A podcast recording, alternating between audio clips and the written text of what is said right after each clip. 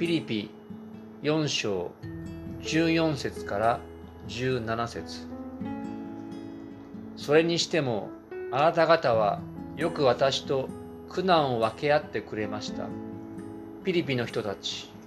あなた方も知っている通り福音を伝え始めた頃私がマケドニアを出た時に物をやり取りしてくれ物をやり取りして私の働きに関わってくれた教会はあなた方だけで他にはありませんでした。テサロニケにいた時でさえあなた方は私の必要のために一度ならず二度までも物を送ってくれました。私は贈り物を求めているのではありません。私が求めているのはあなた方の私が求めているのはあなた方の霊的な講座に加えられてゆく身なのです。以上です。それでは今日はこのところから献金とはと題して御言葉を取り次ぎます。皆様おはようございます。早いもので3月になりました。で、えー、今週末4月3月11日は東日本大震災をま覚える日ですね。震災から12年となります。そしてま地震といえば先月トルコシリア大地震が起こりました。そのための募金なども今呼びかけられていますね、まあ、募金ではありませんが、まあ、それから先週ですね、まあ、ちょっとした話題といいますかですねある新興宗教の教祖が突然亡くなっていたということが分かりました。その新興宗教の教祖が突然亡くなっていたということが分かりました、まあ、それも含めてですね、まあ、あの宗教の献金ということが昨年来、まあ、悪い意味でこう話題となっております。実は今日読んだ聖書の箇所からパウロはピリピ教会から受け取った献金、まあ、金品について直接言及していきますなぜならピリピ教会がローマの獄中にいるパウロに金品を送りましたがこのピリピピリピ人への手紙はですねその金品に対するお礼状という性質もあるからなんですね。で興味深いことに4章の15節の物をやり取りする後でも見ますけども物をやり取りした教会はあなた方の他にはありませんでしたというこの物をやり取りするという言葉には文字通りですね口座を開設するという、まあ、当時のいわゆるビジネス用語が使われて使われているわけです。このようなところからですねパウロはこの配慮しながらやはりお金ということはセンシティブな問題なので配慮をしながらですね献金について金品のやり取りについて大切なことを今日の箇所でま教えようとしているわけです。まあ、そんなことから3つの点をま献金について学んでいきたいと思います。まず最初献金というのにはですね苦難の交わりという性質があります。4章の14節、まあ、読める方はその場で読んでみましょう。3はい。それにしてもあなた方はよく私と苦難を分け合ってくれました。私たちがまず知る必要があることそれはですねこのピリピビチンへの手紙の大前提なんですけれども、えー、この手紙はですねいわゆるまあ学術的な当時のローマギリシャ社会の文献をこう分類する学術的な、えー、分野ではですね友情の手紙レター・オブ・フレンドシップという分類されているということです。先ほどですねこの手紙は献金へのお礼状という性質もあるというこうお話をしました、えー、さっきもまた申し上げましたが最近ですね去年の大事件から日本では宗教カルトが問題され中でも献金が大きな問題になっていますしかし、まあ、その動機や、まあ、カルト教団のやり口ということが問題になっているわけですがそれと違ってこのピリピ人への手紙に関してそしてその中ではですねまあ金品のやり取りに関して大事な前提があるということです。ピリピ教会の手紙の中に見えてくる大事な前提それはですねピリピ教会とパウロの間には金品のやり取り以前に健全な信頼関係が存在していたということなんです。でその証拠としてこの手紙が当時の友情の手紙に分類されているということが言えるわけです。そしてまたこの4章の10節の言葉にもありますがこのパウロとですねピリピ教会の健全な信頼関係がこの手紙の中でこう読み取れるわけなんですね。ここにも出ていますが4章10節に「私を案じてくれるあなた方の心が今ついによみがえってきたことを私は主にあって大いに喜んでいます」と言っています。これはですねかつて献金していてしばらく途絶えていたその途絶えていた、まあ、金品のやり取りがこのローマの獄中にいるパウロのもとにピリピ教会から届いたという意味なんです。でこのパウロにピリピ教会が金品を送った、まあ、今ここからですねあの便宜上献金と簡単に言い換えることにします。この献金を送った理由はパウロのことを心配して獄中のパウロのことを心配して気にかけてこの送ったという意味があるわけなんです。そしてそのことをパウロは組んでですねそれを主イエス様にあって大いにその行為を喜んでいる。献金の背後にある彼らの気持ちを喜んでいるとここで述べているわけなんです。そしてこの献金には大事な意味があるとパウロは指摘しています。それはこの献金はピリピ教会の人々がパウロと苦難を共有している。ここの今日の箇所にですね苦難を分け合ってくれましたという言葉。そういう意味があるということなんです。実はこの苦難という言葉はですね苦難を分け合うという分け合うという言葉はですね共に交わり関わり合う春恋の荷を春恋の脳恋のネオというですね恋の脳というのはですね恋のネオというのは恋のニアという交わりという言葉と関連する動詞です春というのはいつも言うシンクロナイズスイミングとかっていうですね共にという言葉ですだから共に苦難を分け合うというそういう意味がこの言葉に込められているということなんですね。ではこのことから私たちの日常生活に当てはめて考えてみます。それはですねまず私たちが日々クリスチャンとして生きていく上で苦難を体験するならばそれはイエス様の苦しみとパウロをはじめ他のクリスチャンとの苦しみを共有しているそのように考えることができるわけです。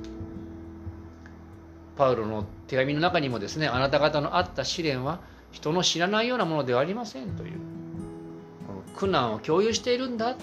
そういう思いですそしてまた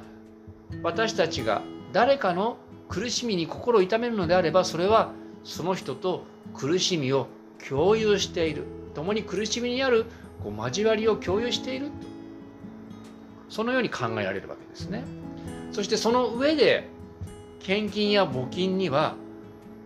他の人の苦しみを共有するという意味がある。そう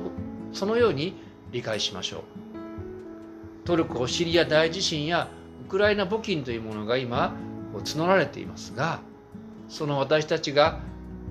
献金する時にですねそこにはいけない。またその人たちの思いをもちろん100%おもんぱかることはできないけれどもその苦しみを共有するという意味で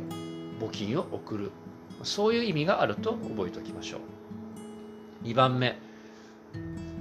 宣教と福音の交わりという意味が献金にはあるということです4章の1516節を読んでいますピリピの人たちあなた方も知っている通り福音を伝え始めた頃私がマケドニアを出た時に物をやり取りして私の働きに関わってくれた教会はあなた方だけで他にはありませんでした。テサロニケにいた時でさえあなた方は私の必要のために一度ならず二度までも物を送ってくれました。ピリピ4の1516ですね。実はパウロはこの時使徒の働きの16章から始まる第二次伝道旅行のそしてのことを思い出しています。特にその時に訪れたこのピリピ教会ですね。ヨーロッパ最初の伝道、このピリピでの伝道から始まって、この足を伸ばしたそれ以降のことを思い出してこう語っているわけなんです。何が起こったか、この図にありますように、パウロはここでピリピをスタートしますね。そしてピリピた時いつも言ってますが、紫商人リディアの家で彼はですねその滞在のいろんな費用を賄ってもらいましたそしてその後ベレアそしてちょっとこの地図にはありませんけどもこの同じありましたね。マケドニア州今のギリシャのベレアに彼は足を伸ばしてそして手紙も残っているテサロニケに伝道に来ました。でこの時もですねピリピ教会が一度一度ならず 2, 2回もですねこの献金を送ってくれたとパウロは言っています。そしてその後実はパウロは足を伸ばしてギリシャのアテネやコリント手紙が残っているコリントでこの宣教を続けていくそれが第二次第三次伝道旅行ので続いていくということですで実はこの時にですねピリピ教会だけがパウロと文字通り献金をするという契約を結んで金品まあ、献金を送ってですねパウロの宣教旅行を支援したという事実があるわけなんです。学者が言うには文字通り現在の契約関係や約款をちゃんと結んだようだと言われています。そしてそこがたった一つピリピの教会だけだったとパウロは言っているわけですね。で知っている方は第一コリントの手紙なんか読むと分かりますがコリント教会ではパウロは使徒の権威を認められずですね蔑まれていたってこともあって、まあ、献金どころかそのような扱いを受けていたわけですそんな中でピリピ教会が熱心にパウロに献身をして献金をしてくれたことがもうよほど嬉しかったまた本当に心底感謝していたということがですね今日のこの箇所からわかるわけですローマの獄中からわざわざ当時のことを振り返って感謝と喜びを表明しているわけです。しかしその上でとても大事なことがあるわけです。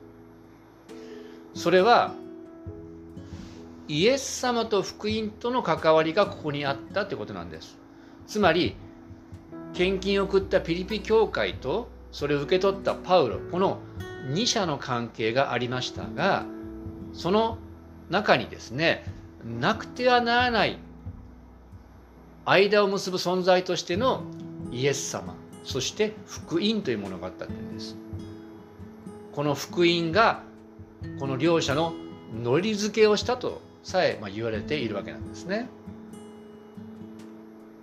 実はそのことをパウロはこの4章の1516節今日の見た箇所でこう伝えていますね。福音を伝え始めた頃私がマケドニアを出た時に物をやり取りして私の働きに関わってくれた教会はあなた方だけです。そして一章の5節ピリピの一章5節でもですねあなた方が最初の日から今日まで福音を伝えることに共に携わってきたことを感謝していますと伝えています。この両方の箇所にですね福音という言葉そして献金は福音に携わることだ福音宣教に携わることだということが色濃く現れています。ちなみに一章五節の携わるにはですね交わるコイノニアという言葉が使われているわけなんですね。さあそこからまた私たちに関わることを考えてみましょう。実は私たちがする献金には福音の交わりという意味があるんですね。つまり福音キリストの救いの良い知らせが伝えられ福音が実行されたり実現されるために献金が用いられているということなんです。もう少し具体的に言いますけど例えばこの礼拝ではですね神様の救いが歌われキリストの福音が語られています。このように私たちはこの場所と時間を礼拝の中で共有していますがその中にはですねまさに福音が存在しそしてイエス様が臨在しておられるわけです。で今日も行われますが生産式あるいはバプテスマ式にはその福音が目に見える形で表されているわけですね。また私たちの教会ではですねがん哲学外来カフェを毎月1回行っています。これもですねいつも言ってますが広い意味で福音の働きです。そこに集う方々にですね別にこの聖書の言葉を伝えなくてもこのイエス様の広い意味での救いを実行するっていう意味でですね解決できなくても解消する場、まあ、そんないろんな意味があってこのがん哲学外来カフェというものも私たちの教会で開催してるわけです。またさらにですね詳しく言えばですねこれらが執り行われている礼拝堂の電気やガスや水道などの諸費用それはですね福音のために用いられていると考えることができるわけです。私たちが捧げる献金がそのような形で、まあ、用いられていると知ることが考えることができるわけです。そして例えば教会の外でですねもちろん私たちの教会や私たちの誰かがですね宣教師海外で働く宣教師を支援する献金。それは私たちがその現地に行けなくてもその人に献金をすることによってその人の福音宣教の交わりに働きに携わるということになるわけです。2番目福音とはですねこの失礼しました2番目献金にはですね宣教と福音の交わりということがあるイエス様と福音がその鍵となるということを覚えておいてください。最後献金の利子献金の利子というちょっと変わったことを見ていきましょう。えパウロは今日の箇所の最後の部分4章17節でこのように述べています。読める方4の17最初のところ読んでみましょう。3はい。私は贈り物を求めているのではありません。私が求めているのはあなた方の霊的な講座に加えられていく身なのですと言っています。大事なことはですねまずパウロはお金の繊細さということを知っていますから11節に続いてここでも私は献金を要求しているのではない乏しいからこういうのではないと前も言っていた通りこのように繰り返し大事なことを伝えています。さらにですね大変興味深い表現で大切なことを伝えています。この赤い字で今日は書いてありますけども後半の部分パウロが求めているものは献金ではなくてあなた方の霊的な講座に加えられていく身であるっていうんです。でこれは新海訳聖書2017年版の訳ですけどもその前の古い新海訳聖書の訳ではこう書いたんですね。赤い字で表記しましたけどあなた方の収支を償わせてあまりある霊的祝福なのですでここの部分もですね実は先ほどのですね講座を開設すると同じような言葉まあちょっと余談ですけどもロゴスというそのあの言葉という言葉をですね用いた専門用語なんですけどもここでもですねこの利子が 加えられていくと担当直入にパウロは述べています。で実はその原文の意味を大胆に誤解なく訳し誤解を恐れず訳しているのが最新のですねカトリックなんかも使っている新教会訳聖書です。でこう訳しています。一番最後の部分赤い字で書いてありますが私が求めているのはむしろあなた方の帳簿を黒字にする実りを求めているのですと言っています帳簿を黒字にする実りを求めているのですっていうんですね。でこれ余談ですけどもここにあるイメージはですねパウロとピリピ教会が献金の協定を結んだ時に口座を開設したというイメージです。そしてその口座にピリピ教会がこう献金をまあ振り込むと。まあ、当時そういうねもちろんあのなんていうんですかあの ATM とかなかったですけどもでもそういうイメージです。そしてピリピ教会の人はその口座に振り込んでパウロが多分それを下ろして使うんでしょうかでもこのピリピ教会が口座に入れた献金にはですね利子がついて帰ってくるとそういうニュアンスでこのパウロが語っているところが大変興味深いわけなんですね。まあ先ほどというか冒頭申し上げましたがこのカルトのようにですね献金すれば願っているご利益が与えられる全ての問題が解決するということでは当然ありません。そういうことでもう献金をこう釣り上げたりですね募ってはいけないわけなんですもちろん。でパウロがここで言いたいことは実は献金にはですね神様にあって私たちの思いを超えた報いが与えられるということを原則的に述べているわけです。それが何かということを実はま具体的に申し上げられない部分もあるんですね。でも先ほど言いましたがそれはご利益をちらつかせて人々を騙すことではないということはよく分かっておいてください。で特に一つ言えることはですねその利子。それは全てのこの完成の時パウロはこの手紙の3章で述べていますね。復活のイエス様の姿に預かる時。その時に与えられる私たちへの報いであるとパウロは考えているのが妥当だということなんですね。実はまあそのことと関連してパウロは3章の最後でこのように述べています。20節21節読んでみ読める方読んでみましょう。3はい。しかし私たちの国籍は天にあります。そこから主イエス・キリストが救い主として来られるのを私たちは待ち望んでいます。キリストは万物をご自分に従わせることさえできる道からによって私たちの失礼しました癒しい体をご自分の似姿に変えてくださるのです。これ全部書け書いて書けてありますので申し訳ありません。